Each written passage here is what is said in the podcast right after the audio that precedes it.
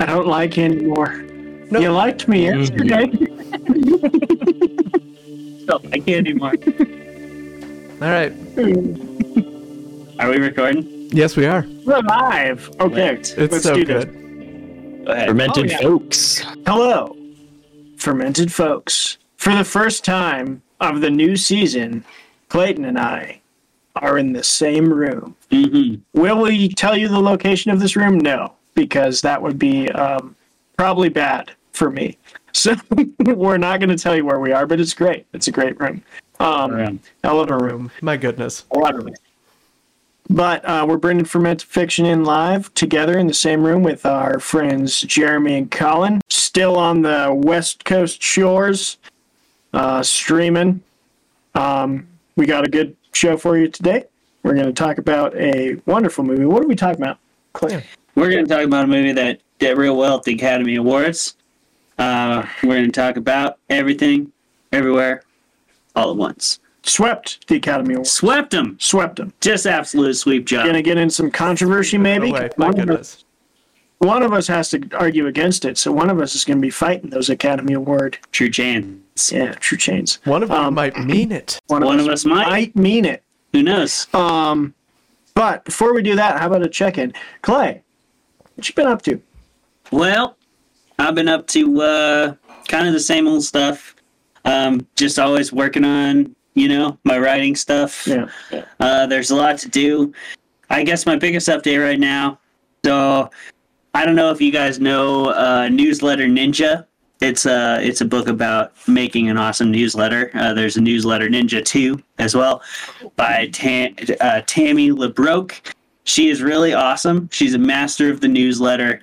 Um, she's pretty much made her living off. I mean, she's an indie author as well, very successful indie author, but she's also like made her living off uh, just an amazing newsletter.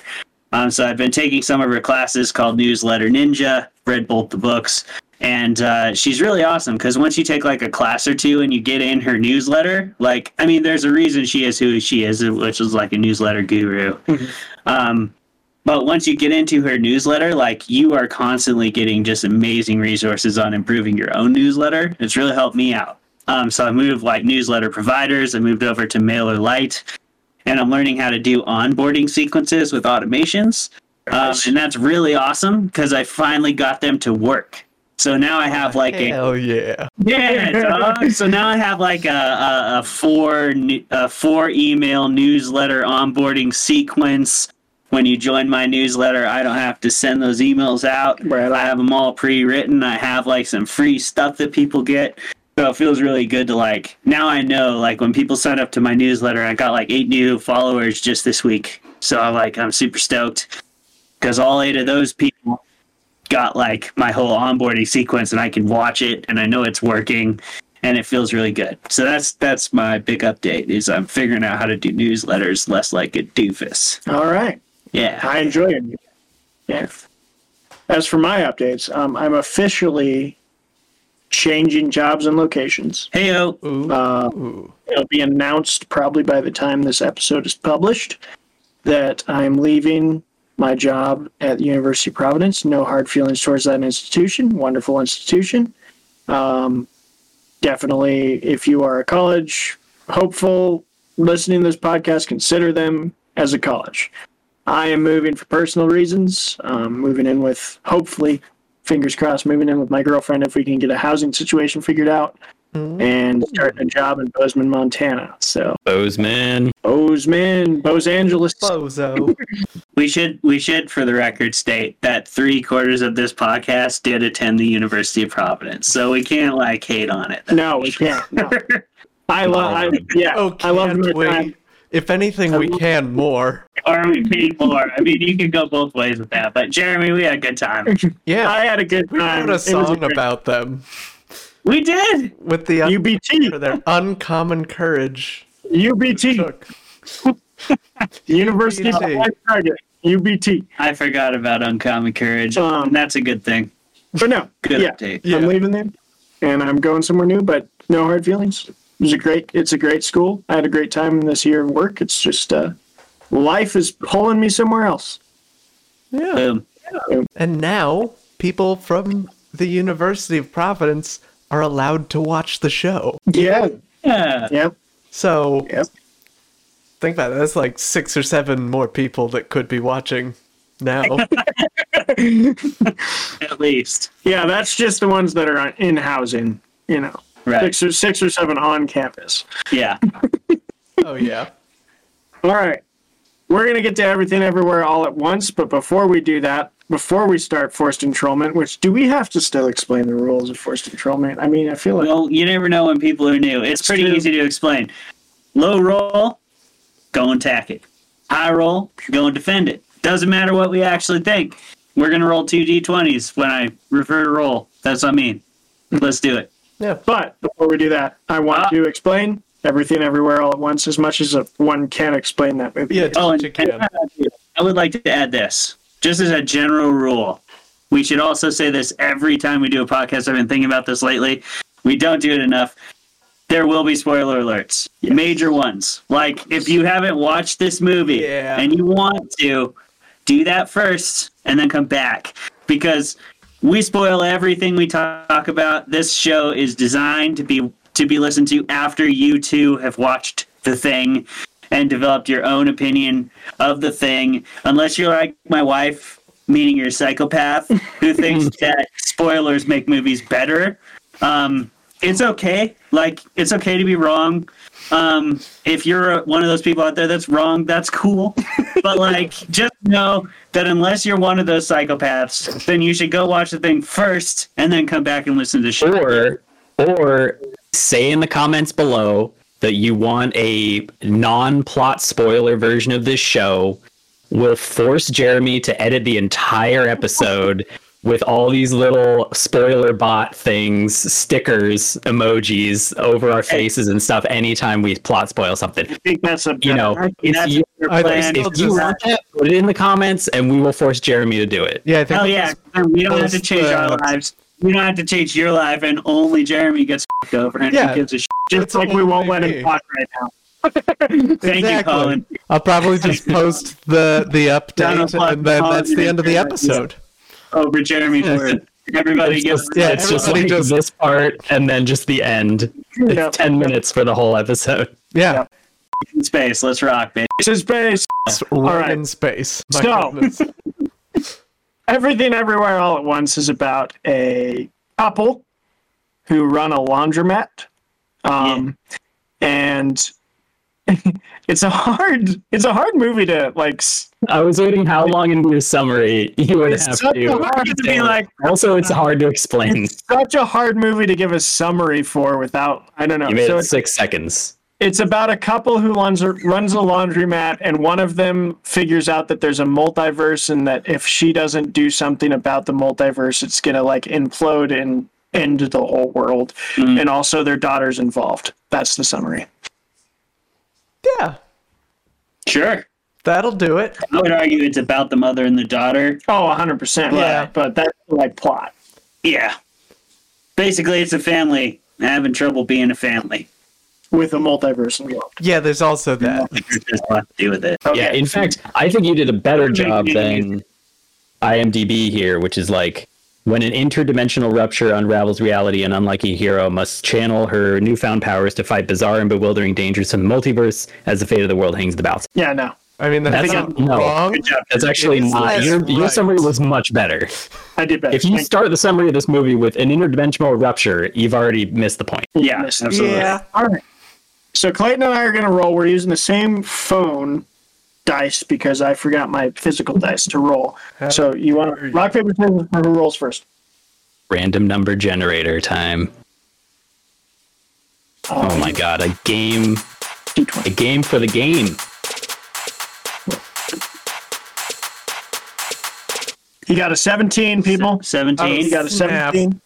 See it there? Yep, That's yep. pretty good. Yeah, but what class are you playing though? Yeah. Uh, we are using my character Dalton Stallis, who is a human gunslinger, Also known as Dallas. also known as Dallas. All right. Beautiful. I got a nat 20. Oh, snap. Okay. Oh, that's going to mess with the stats for sure. D&D Beyond. Yeah. How many nat 20s have we had? How many times has Travis won? I don't know. Not Wait, many. Not without the computer's help.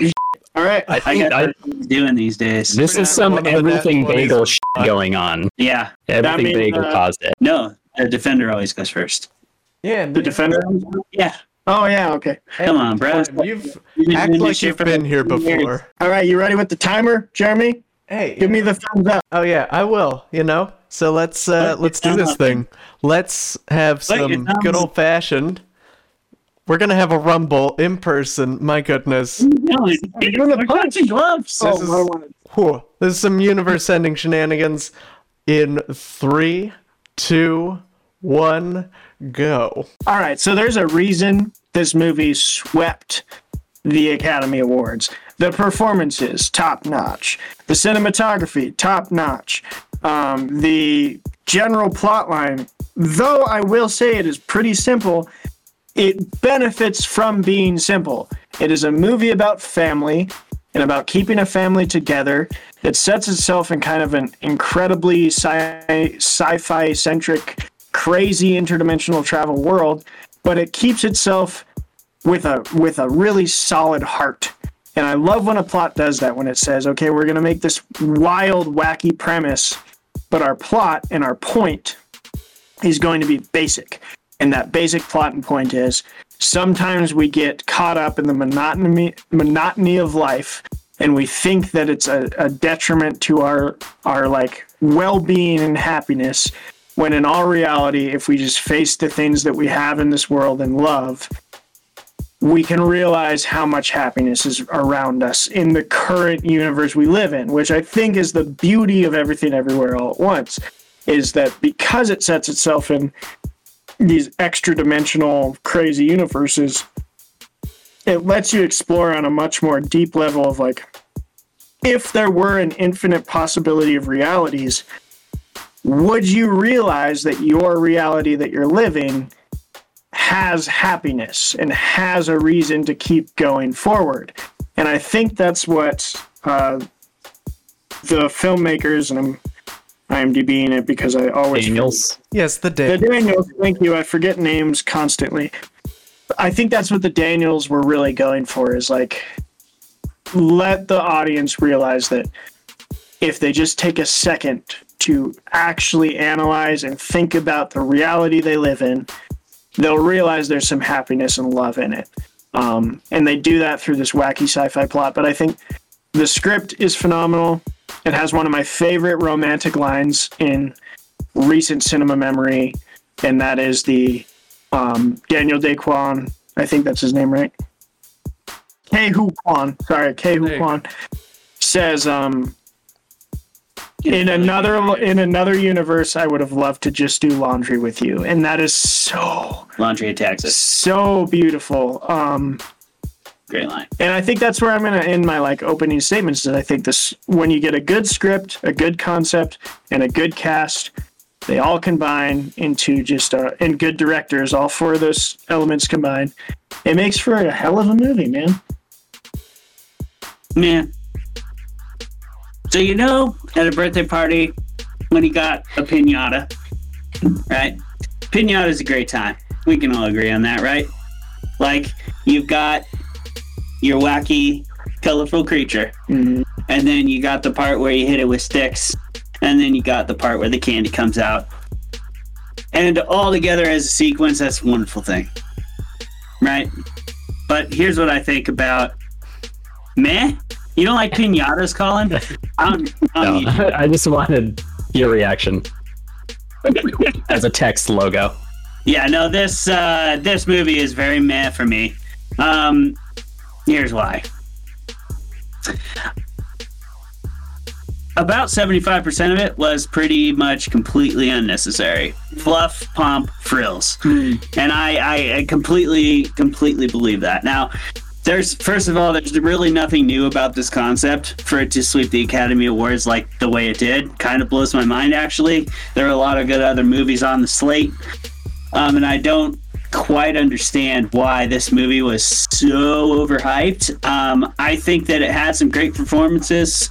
Um, it has some great sequences. It had some cool ideas, but like nothing Rick and Morty hasn't done. Nothing uh, Hitchhiker's Guide to the Galaxy didn't already do. Like nothing new. None of this interdimensional rigmarole is new.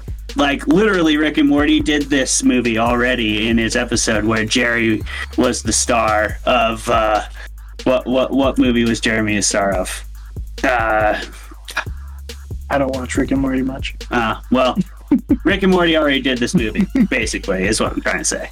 Um, I don't remember the episode, but Jerry is the star of a movie, and basically, it's that whole thing where, like, if I would have made one different decision, I would have been a famous movie star, but I still would have met my wife. She was at the premiere, and blah, blah, blah. It literally, it's a Rick and Morty episode, people. I'll find out which one, but it, it's a thing. I'll put it in the comments. Here's the whole thing, though. Like, nothing new about this movie, first of all. Second of all, like if you just watch the beginning and you get that conflict between the the family the mother the daughter that's what the whole movie's like trying to be about.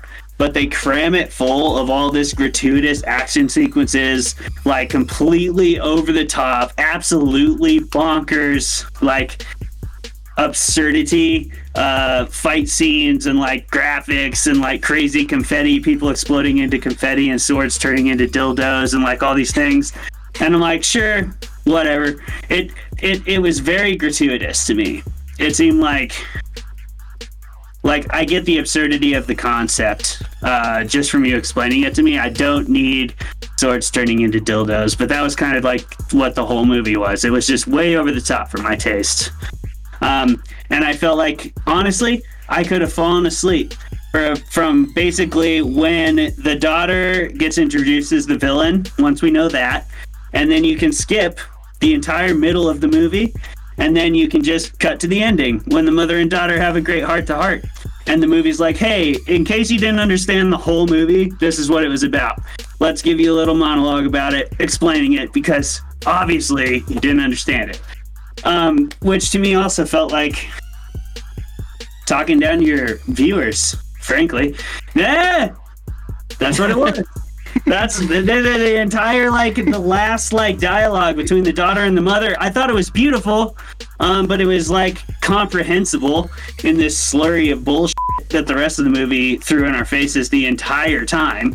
And then they were I, honestly, I felt like they were like, "Hey, just in case you didn't follow all of that shit that we just made you sit through for two hours, like this is what we meant by all that. Oh, okay. And and basically that's what I thought. I thought the beginning, nice sentimental dialogue, family dynamics get established. At the end, nice sentimental dialogue, family dynamics and character arcs get like concluded. But like everything in between, like I don't know, like 90% of it could have just not even been there. It was like very gratuitous, very over the top, absurd. And usually I'm a fan of that, but I don't know, something about this movie's pacing. It was just like bonkers for me. It was like breakneck all the way through. So there was never, there was no like false victory. There was no like point where I thought they had failed at everything. I just, I always knew how the movie was going to end, and it did end that way. So, uh, I feel like I've been making this argument this entire season of like it's not a bad thing to be predictable as long as you're all about pacing, and this I am. pacing I think, bonkers. no, I think this movie's paced well. I think this. I think this movie is. If you understand the Daniels, like the Daniels live in that absurdity, and I think it makes it better because here's the thing: absurdity doesn't compensate for the whole concept concept of like the family dynamic and everything is is that a lot of arguments are absurd. Like Yeah. a lot of things you fight about are absurd. They just take that to the umpteenth degree, and I think that's the point of their multi multiversal travel. Is like, okay, let's take this to the most extreme, extreme, extreme, where like basically we're going to turn the mother and the daughter into a superhero and a supervillain, and it's absurd and it's ridiculous, and you're going to laugh at it. But like at the heart of superhero villain superhero is two people who do not understand each other that just need to have a conversation. And I hmm. think that's where the pacing works is like they introduce you to the argument and then they say, "Yeah, this looks basic, but like think about your own relationships." At the heart of them they look like basic arguments. I had an argument with my girlfriend the other day where it's like I'm I looked back on it throughout the day and I was like, this is stupid. Why am I frustrated about this? I think that's what the Daniels did. Is like they don't understand each other. It's really stupid what they're fighting about and don't agree about. But let's like elevate the hell out of that throughout this entire arc. And then at the end, they're going to come back to the basics and they're going to say, like, okay, yes, this is absurd. Everything doesn't fit in a bagel. We can actually like disagree and still love each other. And I think I think that's where it's well paced. And I do think it's paced well because there's sprinkles of comedy throughout. So, and again, it knows when to slow down. Um, the reason I think that is like, yes, it's breakneck pace, but then the rock sequence. I was I was almost where you were at. Shut up. You're in the lead. Yeah. Man, that seems like it went quick. Wait, wait, Oh, wait, yeah. not yet. Colin, Jeremy, What? one, two, or three. Two. Three? Two. Oh. Well, Is that a Guinness? here's Yes. what I think That that is also my beer of the week. We grabbed beer from the fridge because I'm in his turf and I surrender myself to the chaos. I'm also in this this episode. Just surrender yourself to the chaos and, and let it rest. Surrender. Speaking of surrendering to the chaos, I'll be right back. I'm gonna get my beers of the week. Beer of the week. Colin's gonna have all the good ones. We're live, guys. We're live. Jeez, oh, man. Jeez Louise. Go get your beers while we're doing the debate and you're not even in the fucking show. Oh, shit. I don't know, man. I think it's good. Oh, sh! Chaos. Hudson whiskey. Look at you. Yeah, man. I'm picking up a bunch of this for my brother's wedding. But like, yeah. I I said that well, I didn't say it, mostly to myself, that if I that if we talk about this tonight, then uh, you know, that's that's what's been fermenting. Corn. Okay. This just makes me want to watch Two Banshees even more. But it doesn't qualify for this game. No, it doesn't. It is not genre fiction. It's not genre fiction at all. So good though. so good. I don't know. We, I, I could We're finagle a claim. I'm good at that. We can talk about Banshees while we're While waiting. we're waiting for Colin. Banshees of Inisherin was the best movie. Banshees of Inisherin is great. Oh, hey, what up, Colin? Oh, Banshees! All right, Oh my goodness. Okay. Inisherin. And I mean, Jeremy's got whiskey. That fits. Okay, Jeremy, talk about your whiskey because everybody knows what Guinness is, so we don't have. We have Guinness. Well, this There you go. is Hudson Whiskey, New York, Oh, Bright Lights Big Bourbon Whiskey. And All right. uh, yeah. time for you to drink 22 ounces of that. In honor Be- of us being four day four days from St. Patty's Day, sláinte. Yeah. That. Cheers, mates. Staunch ball. So, Clay, Yeah. what'd you actually think? Um, I was largely Wait, telling. wait, wait, wait, wait. Wait, wait, oh, wait, other segments. Be cool. I'm just I'm so excited to be in person. This is, know. I know. Colin, I'm It a happens every cartoon. time. Yeah, you, Jeremy? Yeah? You can always just put this part out. You can. know. Can I? or not. Will I? All right, hold on one second. Oh, Colin. Make Colin- Good. goodness. Aye, hold on. So anyway, Banshees of Inisherin. doesn't want to be on camera. We can't talk about it on this show because it's not genre fiction, but we can talk about it right Wow, now. Colin's gone. While Colin's It is a brilliant, brilliant metaphor. Let, let me watch it. I'll finagle a claim. I'll find something that makes it genre fiction. The donkey. it could be classified as horror. You know, there's It is horrific. there's some horrific There is some elements in Yeah, you know, if you have horror elements, who's I mean, there's literally something. it is about a banshee. Technically, Kind of. You can make the argument that just I mean, he literally said, "I don't think the banshees call people to see anymore. I think they just watch and enjoy." And you literally have an old lady the whole movie who's like, "He's gonna die. He's gonna die," and they do. That's and she's back basically there all banshees do. Like he is the banshee Because she's That's doing it at a thing. You could reasonable volume, Very make it strong argument that banshee. it is a horror movie. You could. Yeah. What were you saying, Jeremy? I was saying that's what banshees do. Just because she's doing it at a reasonable volume doesn't mean it's not a banshee. That's what I'm saying. But anyway, Colin, Yeah. what are some facts? Fermented facts. We're back to Fermented facts. Jeremy, run that transition, baby.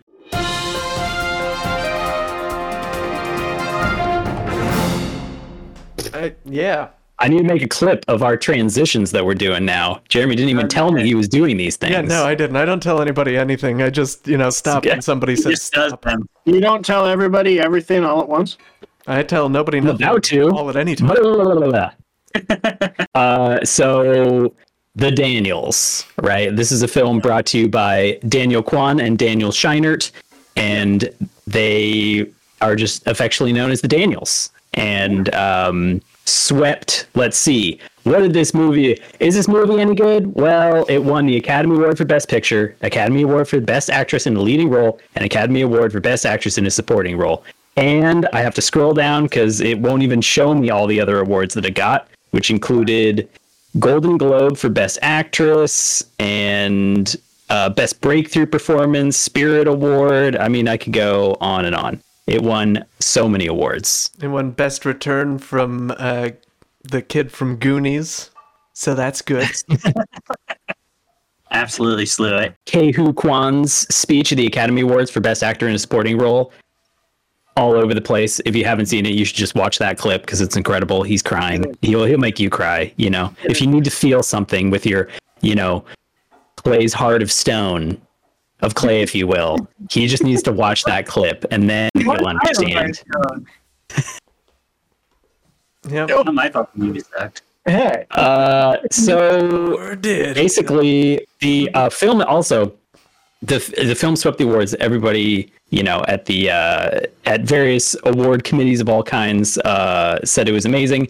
And it also has a lot of similarities as travis referenced to other films. Uh, the daniels have done other films um, like swiss army man that uh, when i was, saw that i was like oh now this is making more sense.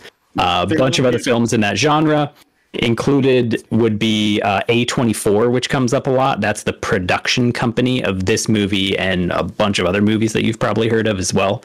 Um, so it was very much a collaboration, and the people who worked on it usually worked with those producers and this production company and have uh, quite a history behind them. So it wasn't just sort of a flash in the pan kind of uh, movie. There was a lot of work behind it by a lot of talented people who had tons of experience. Oh yeah, And that's your fermented facts. Woo! fermented facts. that's some good Thank you, facts. Don. I Jeremy, guess I'll also say there's a bunch of homages to other films that those very actors and actresses have been in as well, uh, and things that influence this movie too. So things like Crouching Tiger, Hidden Dragon, things like The Matrix, um, animation and animes that are related and referenced specifically. So there's a lot in it. Was someone in Ratatouille? Uh, I don't think any of the actors were in Ratatouille, I but They talked so. about it. But I'm pretty sure. Randy Newman voiced Oh, the raccoon. Raccacoonie. Yes, Raccoon. Ratatouille. Raccacoonie. Classic. Absolutely wonderful. My goodness. What are your notes, Jeremy? Oh, you I've have got- notes. Yes, I do have notes in my traditional this, which feels very appropriate right now. Oh, yeah. Oh yeah. So what I've As- as- yeah. Um.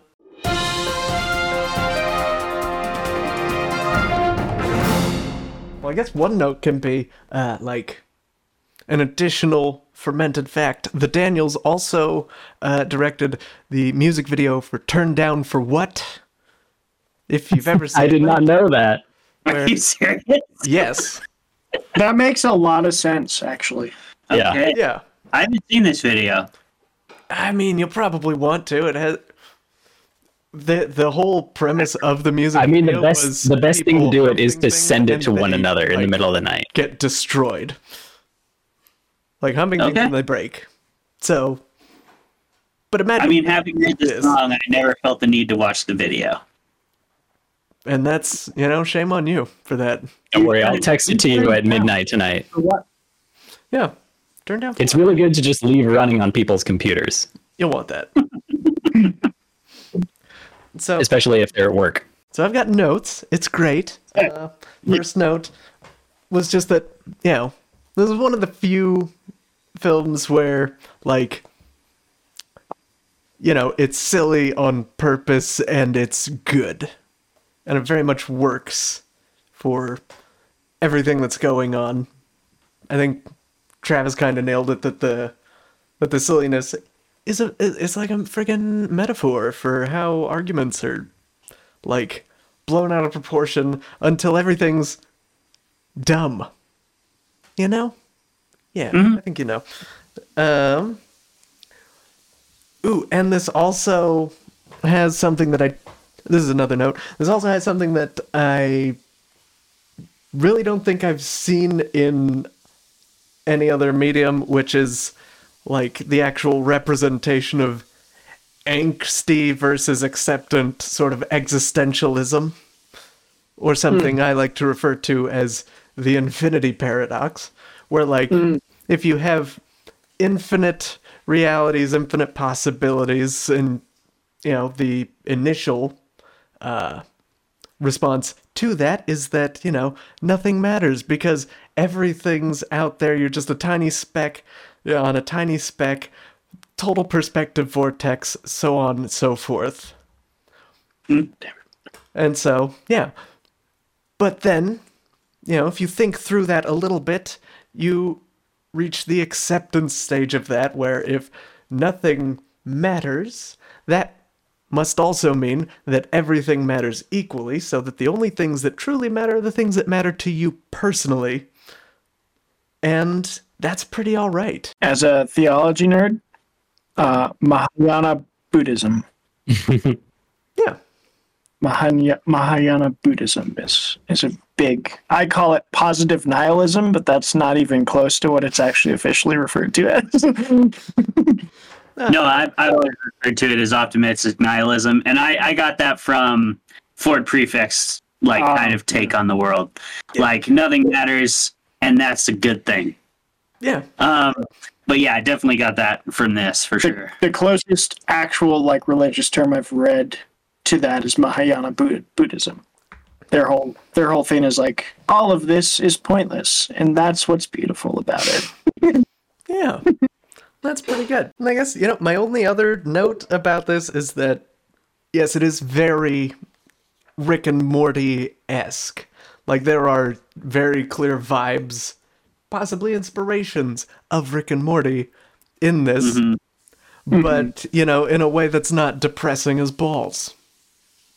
Which is how Rick likes to play things. Oh, you mean uh, Dan Harmon didn't write it? Yeah, go figure. then yeah, them's them's the notes. Them's the notes. We did it. Your boys, good segments.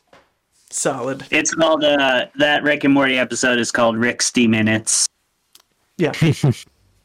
and it is the uh, yeah, it's where Jerry's a movie star, but it very very similar uh, idea there. But that is only one of the many dimensions Yeah. that our characters in. So I guess it's time for me to talk about what I actually think. Yep. Um, there's a lot of truth to what I said. I do. I mean, as you guys already know, a bit of a stickler when it comes to over gratuitous action. Yeah. Don't like it. Like dialogue, like words. Um, and so there was a lot of that. I feel like a lot of the movie was. If there's like three fight scenes in a row for me in any movie, that's why I don't like Marvel movies. I'm like, eh, okay, like I get it. Like, what are the characters actually doing here? Like, yeah, you're fighting, cool, got it. And and like the the verse jumping, like it's kind of a cool concept, and like it really cements that absurdity factor of the movie.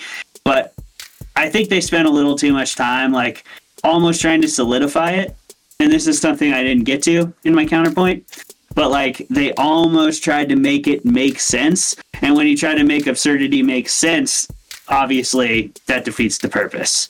So i didn't really like that. How they were like no but you have to do this because of this and it's the improbability factor and blah blah blah.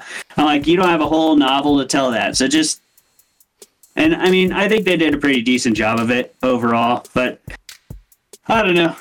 There there was some of that seemed a bit gratuitous to me. Gratuitous, a bit of gratuitous fighting scenes and a bit of gratuitous like explaining, but not really explaining of verse jumping, which kind of annoyed me and I think took up some screen time that that was a waste of time. Uh, however, I think it was a great metaphor for uh, the absurdity of arguments uh, and how they degenerate into something that nobody really understands. because almost anytime you look back on an argument with like a partner or a loved one, you don't feel good about like where you were angry and where you like made an ass of yourself. You almost always make an ass of yourself in some form or another, and you're almost always like, "Why did I? Yeah. What's my problem?" What was, what was the point? And then there's also you also tend to you know be like, why doesn't my partner or my uh, loved one get this thing? You know, like why don't they see eye to eye with me on this? Like I literally can't comprehend it. And there is a level of that expressed through the medium of this absurd uh, sci-fi adventure and uh, interdimensional jumping sequences. So I thought that was pretty cool. Um, and I do mean what I said though. Like the beginning of the movie and the end of the movie, I thought they did a really good narrative arc thing. And the arc was like this instead of like a nice even like loop, you know? But it, it was all over the place. Um, and I don't necessarily think that was a bad thing. I think it lent itself to the uh, medium really well.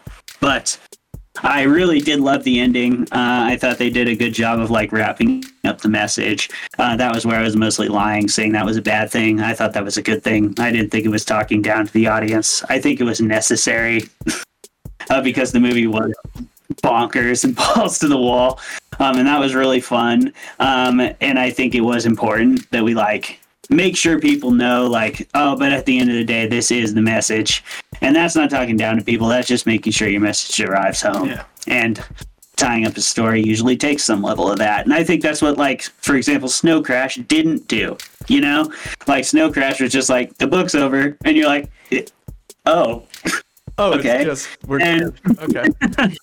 um this uh, this movie i think did a good job of that um Yeah. I also think uh, something I would have mentioned if I would have rolled high is that uh, I think it was also a good take on sort of like um, generational misunderstanding that's inherent in Yeah. uh, like in the new world with social media and stuff. Like it was a really good take on that. Like the older generation trying to just like cope with the amount of shit that is just constantly being smacked in people's faces. Like when the the daughter first uh, meets her mom in the hallway scene where she kills the cops with the dildos and the confetti snaps and stuff. Um, and she's like, "Seriously, you're still upset that I'm gay?" Like, we're gonna have to get past that I just Right five people. because this is gonna get way weirder than gay. And it was five like- people. You care that I kissed a lady? Yeah. I literally just turned guns to dildos and made somebody into confetti and I brought a pig and like like we're talking about this. And and I do think that all the time with like when I confront or not confront, but like interact with anybody who like still has a problem with that. I'm like, you gotta we gotta move past that part. Yeah. We gotta Sounds like somebody we gotta a sophomore way day. past that. That's like from the 1800s. That that thing. We gotta like we gotta get past that. There's a lot more happening in the world right now. Uh, we're merging into like a global conglomerate. Um, we gotta like we gotta figure this shit out. Yeah. Um, so I thought it was a good uh, a, a good example of of those like conflicting generational uh, viewpoints kind of being forced together by by the internet in the modern age. So that that that's all I got. I uh, overall did did enjoy it. I would agree with that. I would agree. I, I agree with everything I said mostly. Um, in the interest of being honest, I have two criticisms to this movie. I love this movie. I think it's fantastic. Hmm. I think it is an excellent film. I agree with everything I said. I think the Daniels did a really good job of making. I also didn't get to talk more about how hilarious that I think it is. Like the the butt plug scene is. I have not God. like laughed out loud in a theater for a long time, but the butt plug trophies, I was fucking dying. Dude, Chekhov's butt Oh plugs. God, so Chekhov's good. dildos. Definitely But in the um, Uh, I also didn't get to finish my point about the. I think the pacing was good because just at the point when I was starting to think like this is too much action, I'm getting bored. They threw in the rock scene, and the rock, Rock scene. the rock scene slowed it down and had us like. I didn't like the rock scene. Oh, I love the rock. You wouldn't. the hell? Or What? didn't like the rock We'll get into the rock. Fine. Idiot. Mike, my two criticisms to this movie are my two criticisms to this movie are a I don't think I'm gonna watch it again. I don't think the rewatchability level is very high. I'm 100% I've got the point. watching this movie again. I'm making Oh, I don't think watch you it. will. It's great. Yeah. B Speed Racer. Yeah, this is some speed racer bull. B and this Yeah. is okay, B and this is where I'm gonna get into like a rant a bit because this is my Oh. primary problem with the Academy Awards. Not only was Jamie Lee Curtis not the best supporting actress of the nominees, so she was the worst supporting actress of the nominees. Whoa. You had Angela Bassett, Tag Terry her on Condon, this. Stephanie Huas, Husa, sorry, I can't pronounce that name, Hong Chau, all of them put in better performances than Jamie Lee Curtis. Put that aside, the real best supporting actress of the year, in my opinion, got snubbed. And that is if anyone's watched Women Talking, Jessie Buckley should have won. She was absolutely phenomenal. I'm using this platform to say go watch Women Talking and tell me that Jessie Buckley did not do miles better than Jamie Lee Curtis. Anyway, What, you the Oscars got it wrong? she did okay. She's barely in it. She's not that pretty major. She's a pretty major role, but I don't. Yeah. She was. She wasn't the best supporting actress of the year. I haven't seen women talking, but I, I thought Jamie Lee Curtis did a pretty good job. Okay. Well, anyway, I think she got a pity Oscar. That's one of my. That's one of my. I think so, biggest too. criticisms. On Twitter. Jamie, I've heard you're great. I've heard you're a wonderful Hell, person. lady. I think you got a pity Oscar. I think you did good, Jamie. I think um, but I, I do. uh, In all honesty, my final thoughts are: I think everything all, everywhere all at once deserved the praise, deserved this the recognition. I think it is a wonderfully written movie. not as good as Banshees of Inisherin. I agree with that. Actually, I don't think it's as good as Banshees of Inisherin, but I think it is worthy of an Oscar. I think it's an Oscar. um, I think it's a wonderful metaphor for that relational differences, the generational differences, as well as kind of relationship discussions and problems. Uh, Also, a very representative film. very is representative great. film. Oh yeah. Yep. And K Ke Huy Quan, Oh, Huy Quan slaps. He now he earned it. he earned. He earned so it. glad he came out of retirement for this Oh. one. So awesome, dude. He was great. Oh. And I mean, he played like nine people in this. movie. I also love too how his character is his character is reason. Like he's in the metaphor. You have the the two people of the argument who are like absurd in their beliefs of like we don't understand each other. Ke Huy Quan plays reason. He plays like none of this matters. like, all that matters is that we love each other and like why can't you get that? And I really liked that. It all comes down to that line. That one line he delivers. Uh, that's pretty much his whole character. It's just in another universe, and that was the best line in the whole fing movie. So like good. hands down. In another universe, I would have loved just doing laundry and taxes with you. if that's not love, then I don't know what is. I don't know what it is. My God, so Yeah. good. Ah. What did you guys think? You hated the rock scene. Colin, of course, hated Roxy. Yeah, of Colin, course he did. Well, all these guys are stupid, and uh, you should read my blog that I Oh don't have, God. saying how this film is everything wrong with modern day Hollywood. This No, film I- is okay. Yeah, why? Yeah. Fermented. No, this Fat this film is really good, but the only th- the biggest criticism is of like you know it's it's like when someone does a really good job, but then they still get a bad grade on the paper because they read the wrong week that it was due, and so it was on the wrong topic. The villain in this is the everything bagel. Like the superpower of the villain is an everything bagel That's hilarious. in an Oscar award winning best motion picture of the year. Yeah, Yeah. It's fantastic. Yeah, it's a black hole, Colin, and and Oh, is that what it everything. is? No, it's a yeah, black hole well, kind of, Colin. Maybe you don't get that. Maybe you should oh, read it. I Travis didn't, I didn't get it. The film was so awesomely philosophical. It was so weighty in its emotionally capturing production that I just missed the bottom point that supports this whole thing. You're No, saying there's that no in a support sarcastic whole thing. voice, but yes, that's right. But I mean, yeah, that's what happened. Hot I mean, dog hey, you don't like the rock scene. I just want to know why you don't like Roxy. No, no, no, no. Here's the thing. Okay, here's my real thoughts. Uh, So hold So- on. You went on record as none of those previous thoughts were your real thoughts. uh, it's more complicated than that. Obviously, mm-hmm. it's too too deep for you.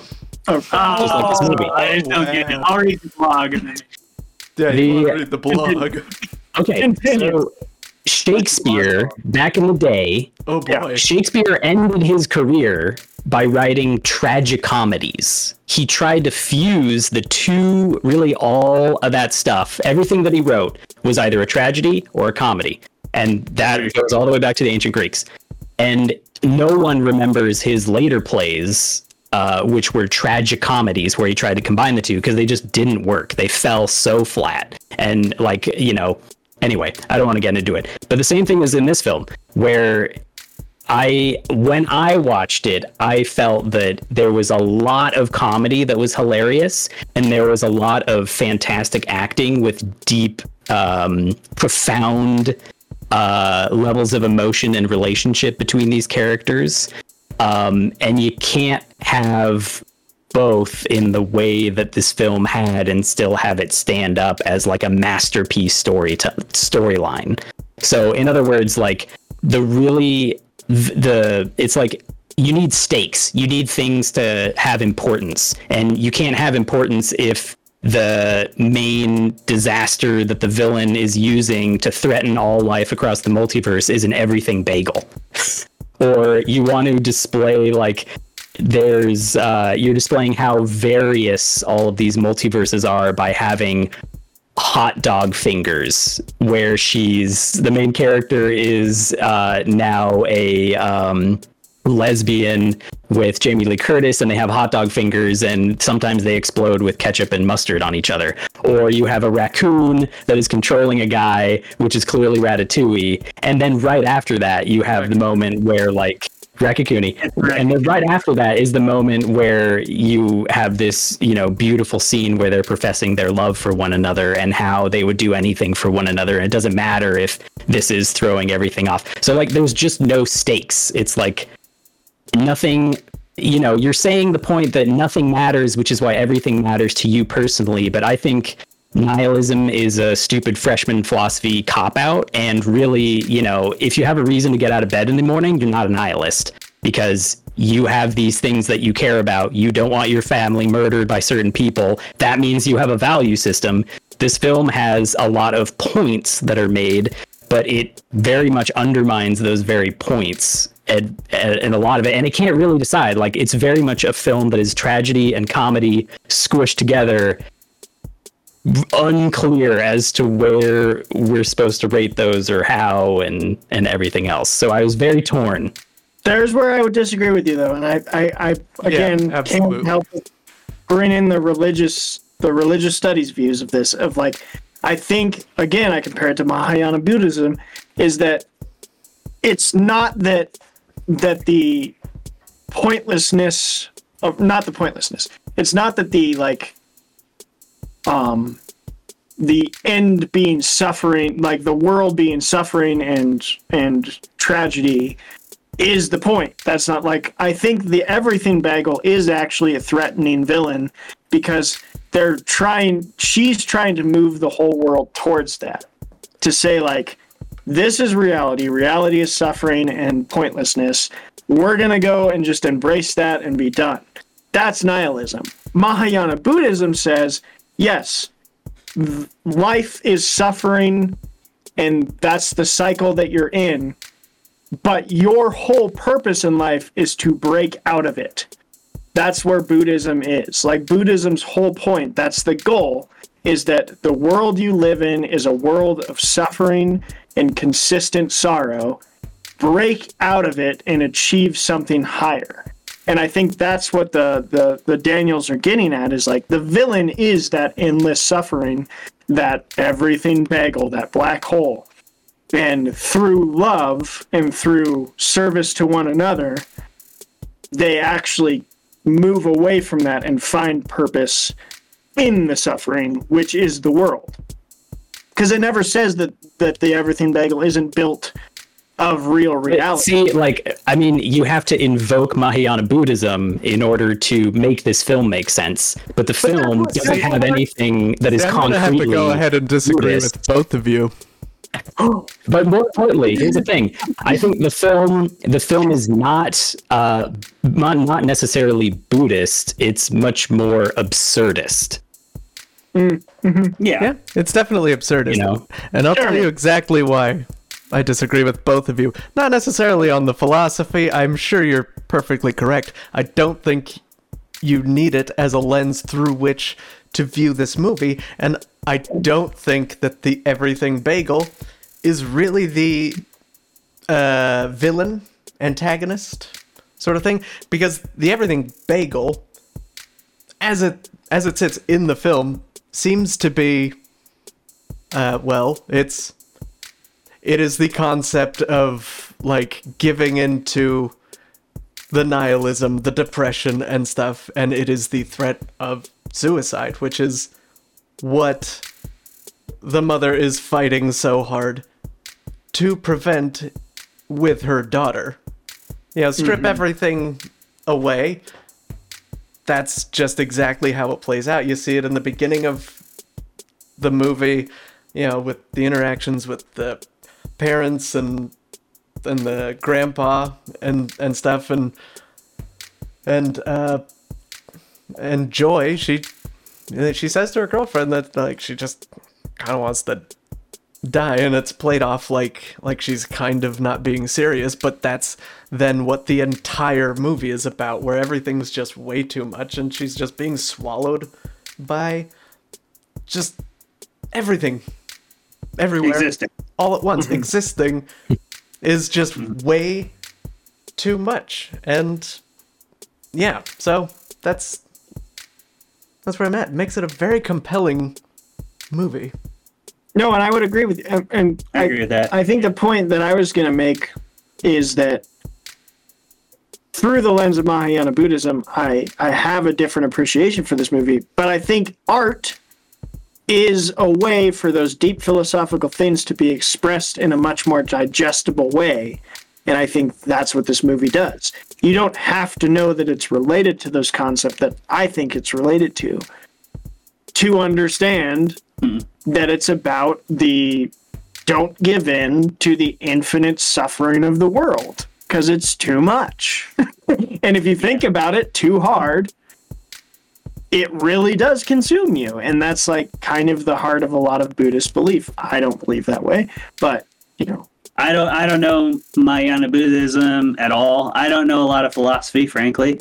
Um, but one quote I always come back to is because you know partly because it's from my favorite storyteller, but I also just think it's very true. It's uh, there is one story at the end of the day, largely, and that's the human heart at war with itself. That's a quote from George Martin. Um, and he says everything else is just furniture, referring to genre, referring to setting, referring to characters, referring to everything. But at the end of the day, like the human heart at war with itself is the story we all end up relating to on some level or another. Like Jeremy related to it on one way, Colin related to it on one way, Travis on one way, me on another way.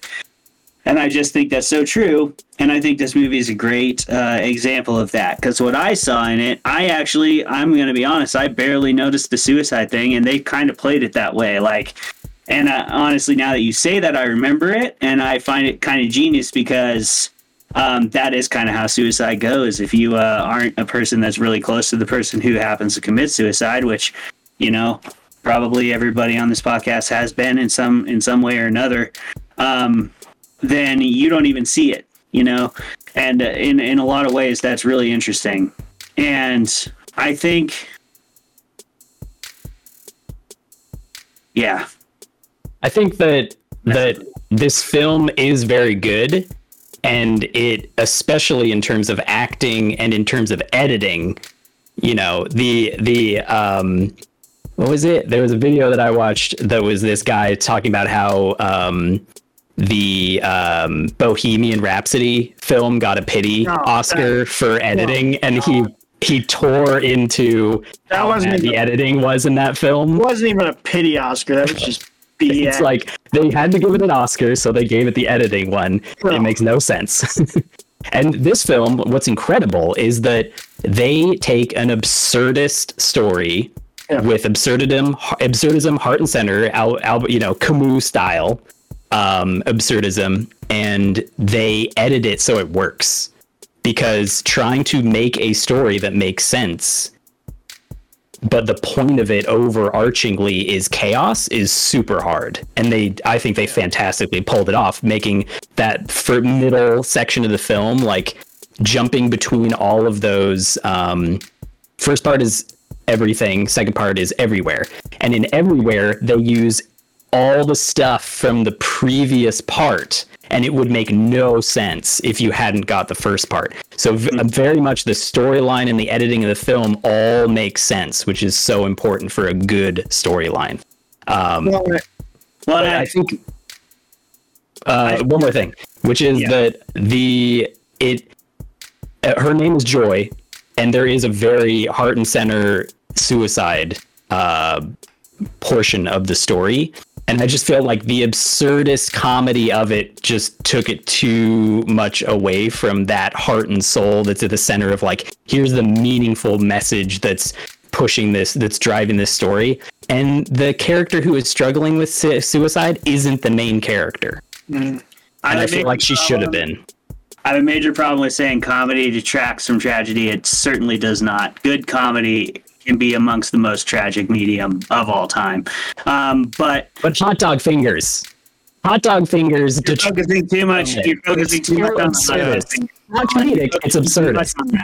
And honestly, the thing about the end of that movie is they all come to the same realization at the same time across all the universes, and that love means the same thing in every universe, and that's kind of an important point of the film, And regardless of hot dogs. Like that's just like getting over being gay, dude. I agree. Like get over it. I'm Like get over editor, that. As an this film, Get over would it. cut the hot dog Like, hands because it love. takes away from all that. Love is love. The And hot dog fingers add the point No. is that it's too much and it like kind of breaks her brain when she encounters like hot oh no like this yeah, that's the point.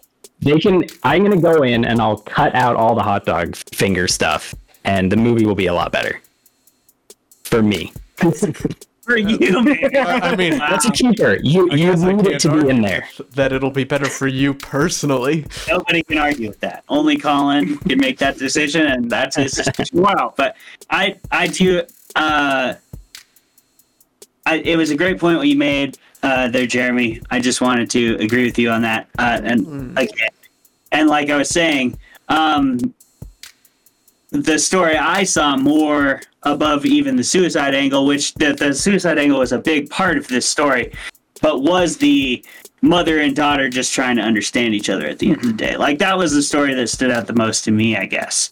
And I just think it's interesting uh, the different parts of the story to stand out to different people, and that kind of uh, reinforces is your point um, of like whoever's watching the movie that's that's the story that's going to come out. And a good movie can be a good movie to a million people you know? And so on that basis like uh, and and it can be seen as a good movie through a lot of different uh, lenses. And i think that movie this movie accomplished that in Well, a pretty profound way. I think that's exactly what what speaks to it being an Academy Award winner, and where I think it deserves it. Though I will agree with you, I don't think it was the best one on the docket, but is that pretentious quote that still is used throughout all of like literature and stories is does it say something about the human condition and i think our entire conversation has proved yes it resoundingly says something about the human condition and in, in a very unique way and that's hard to do also one last point that's maybe dumb to end on but um, Good. is that in the same year that Marvel tried to do a multiverse movie, this movie did it on a smaller scale and did it a million times better. And I really Well- appreciate that. Marvel sucks. Well, that's I don't agree with that. Yeah, I, think don't Marvel agree with that either. I think Marvel does some things good, but they didn't even come. They're trying to launch their whole multiverse project, and an indie movie from A24 was like, Is it Take a seat. A24 still indie? yeah, Is it? yeah, A24 is fucking huge. to us, To, to us. The I'm telling you right they now, have made so many movies. they are not blockbuster. Like Everything everything percent. So it was popular is not a blockbuster. It is an indie film. Like Yeah. this movie only got made because it was funded by uh, the Russos. After It also they did didn't- Infinity War and stuff. It also did not make a ton of money relatively. Like Yeah, I guess that's can where I'm that. saying like we know a lot of these films from A24 because we studied this shit, but like it's still indie. I don't know. I think most people know a lot of movies from A24. A24 is huge. Mm, I, I I would argue against that. I think they know It's- they know like big It- I mean, it's not. It's not Warner Brothers. It's not you know Disney. It's not MGM. people I don't know if I'd call it indie. Like this is at your local film fest. It's They movie know. snobs who know. big ones. So, I mean- no, that I doubt anyone. Not very many people have seen the whale. Yeah, you don't think so? I haven't seen the whale. No one I know has I seen heard the of it whale. just now. You just heard of it? Yeah. Brendan Fraser won an award for it. Well, isn't that lovely? It is. Good for him. He's, Hey, he's I haven't great. seen it either. Ah, go But finish. it made a flash. Still they say. indie. Still indie. Yeah. I did. The Witch was A24. Not a ton of people have seen The Witch. Really? Less than you'd think. Yeah, I guess I'm a horror junkie, so. Exactly. We we watch these things. A24's made a million movies. They're all really good. It's very good, but Yeah. they're not watched a lot. Yeah, I don't know. Yeah. So there you go. Debate in the comments. Have you watched? Do you think A24 is indie? That's Yeah, is that's A24 indie? Because look, Pedro, there's know. like. How big do you have to get before you're not indie anymore? You know? That's a good question. That is Yeah. a good question. And A24 is on that bubble. I would say A24, if anybody, is where the bubble is. Yeah, Because, like, if you are still indie and you're A24, then you're going to be indie for a long time. A24. A24's made a lot of movies. A24 is Yeah, the there's big a league. line. If you Yeah, I went to their past website and they're like, A good movies. Our, Yeah, here's A24, our 24 upcoming movies. Huh? I went to their website and it was like, here's the upcoming 12 films that we have. Dude, they make so oh. many movies. They made Like, like, they're, a, they're making like a film a month. yeah, they do that, and they've been doing that since like 2012, if not longer. That doesn't mean they're not indie. No, but it, I don't know. There's a certain level, yeah. But like, what is indie then? Like, are you just not indie if you're Warner Brothers or like the three production No, companies, like in in book publishing? Like, if you're not Simon and Schuster, Penguin Random House, or Macmillan, then you're indie. Yeah, Film with film. basically. If So it's you're like not, the if you're not a, book publishing. If you're not a blockbuster, huge, make the millions, like people are going every weekend. Yeah, if you're movie, not like with Warner Brothers, Disney, or Paramount or whatever, then yeah, you are indie. Mm-hmm. I guess so. A24 is pushing it. You tell are. us in the comments. is A24 still indie in your opinion? I don't really, I don't know. I guess I'd, I'd like to think they are, you know, they're repping the indie scene super good if they are. Good for them. Yeah. they have high standards. They have a f- ton of money too. Yeah, and they high have standards major partnerships. Have Like, high standards. yeah, I guess when I think of indie, sometimes I'm thinking like there's also like a money barrier before you're basically one of the big studios too. Yeah. Like A24 to me is basically one of the big studios. They're the big studio. Like for the if little my guy. if I wrote a movie and A24 picked it up, I'd be like, I made it They're the, the- big time. they're the big, I big- made it to A24. they're the- they're the Let's go. they're the- big. they're the big studio for the little guy because they have high standards for quality. Yeah. They're not going to take a Transformers Five. No, no, Let's none of us take that.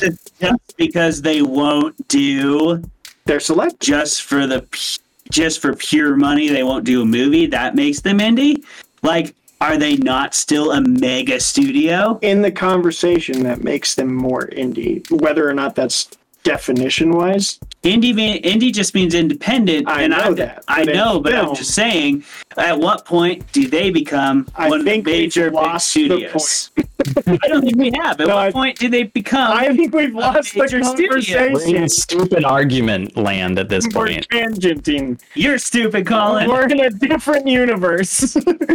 yes Yeah. anyway how many beers oh yeah, Hmm. colin how many beers you're not stupid, Colin. no i don't Four. think you're stupid Four. Why? That's not very many. Because you need one for everything, one for every everything, one for everything, one for everywhere, and two for all at once.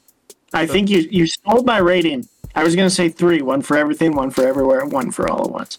So Okay, like you Jeremy. drink them at that time, like Yeah. so you just One per art. one one at the beginning, one in the middle, and two right when the credits roll. That's the irony of it. Huh. Okay. Would you call that absurdist? I'd call that a I'd call that a bad plan. Oh wait, Drop wait. the headphone. Drops the mic and Yeah, the you- headphones. Yeah, you dropped the headphones when I said this, but no, I'd just call that a bad plan. Jeremy, what's your rating?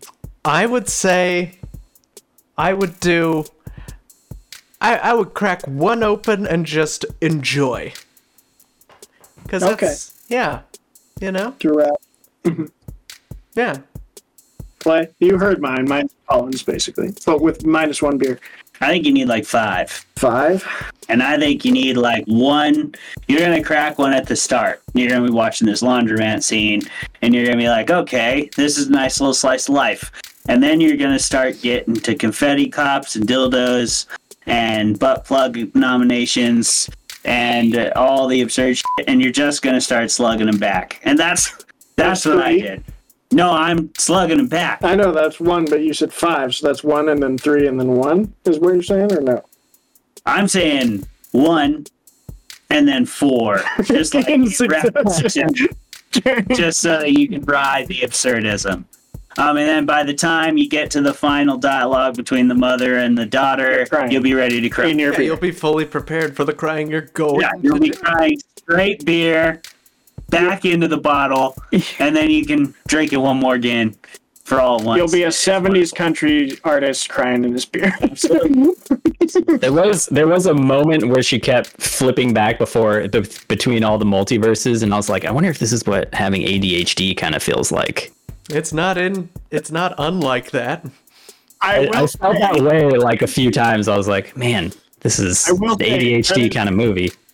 One of the most genius villain introductions I've seen in a long time is when like you see the back of her head and there's the people tied up and they're bleeding and then like she does the tick tick tick and it's like mm-hmm. three So good. verses and she ticks The- I, I mean, like, changing I color. was like, oh, that's that was cool. That's yeah, a lot of this film lends itself to great acting. You know, like one. I mean, a bunch of characters, a bunch of actors have to play multiple characters and just do it physically. Oh. No CG. and a lot of the editing was amazing like uh just lots of little details like i noticed in that that scene you're talking about like all her fingernails are changing color the whole time it was really really interesting yeah it was fun to watch uh, right. yeah there we go This has been Fermented Fiction. And and boy howdy did we ferment that. In the Make- comments, please Make sure to wear not you two headsets. is indie. yeah is a24 still indie or has it just become one of the big guys Yeah, Pedro, let the- us know. I know we haven't talked too much this in episode, but Pedro, let us know. pedro i'm sure you got opinions on this yeah. has pedro been in an a24 movie I don't know. Yes. He has to have been, Probably. because they're like- so big Uh They can't afford them anymore. Because they're too indie? Shut up. All right. That's good. Hang it up, Jeremy. all right. Goodbye, everybody. I'm hanging it up.